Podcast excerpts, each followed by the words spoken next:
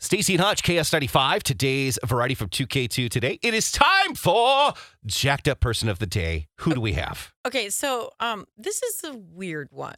Um, okay, so a Well, I wouldn't expect anything different. It's true. You're right.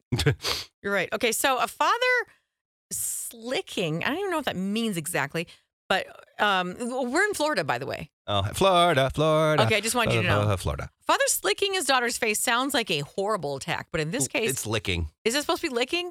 Yeah. Okay. I was wondering what slicking was. In Florida, it's called slicking. is it? No, Okay. it's just a typo yet. Yeah. Oh, all right then. I just wanted to make sure that it wasn't something I didn't understand.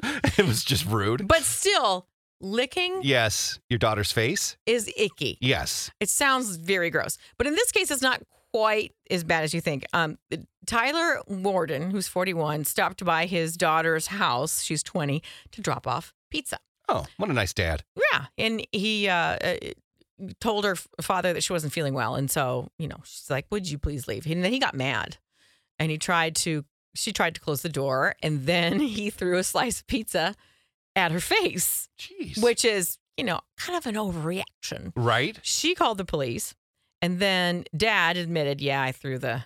Threw the slice at her, and then he got arrested for battery, and then he got booked into jail. Actually, the two least surprising things about this story, though, is that it all happened in Florida and that the officer noted that he detected a strong odor of an alcoholic beverage Oh, imagine that. on dad's breath. Isn't it funny the guy in jail's last name is Warden? I mean, isn't that kind of funny? That is kind of funny. But I mean, listen, if your daughter says, leave my house, you leave the house. You don't throw a pizza at her. And that's a waste of pizza. He should just be in jail for that. That's true. You don't throw pizza. You don't throw pizza.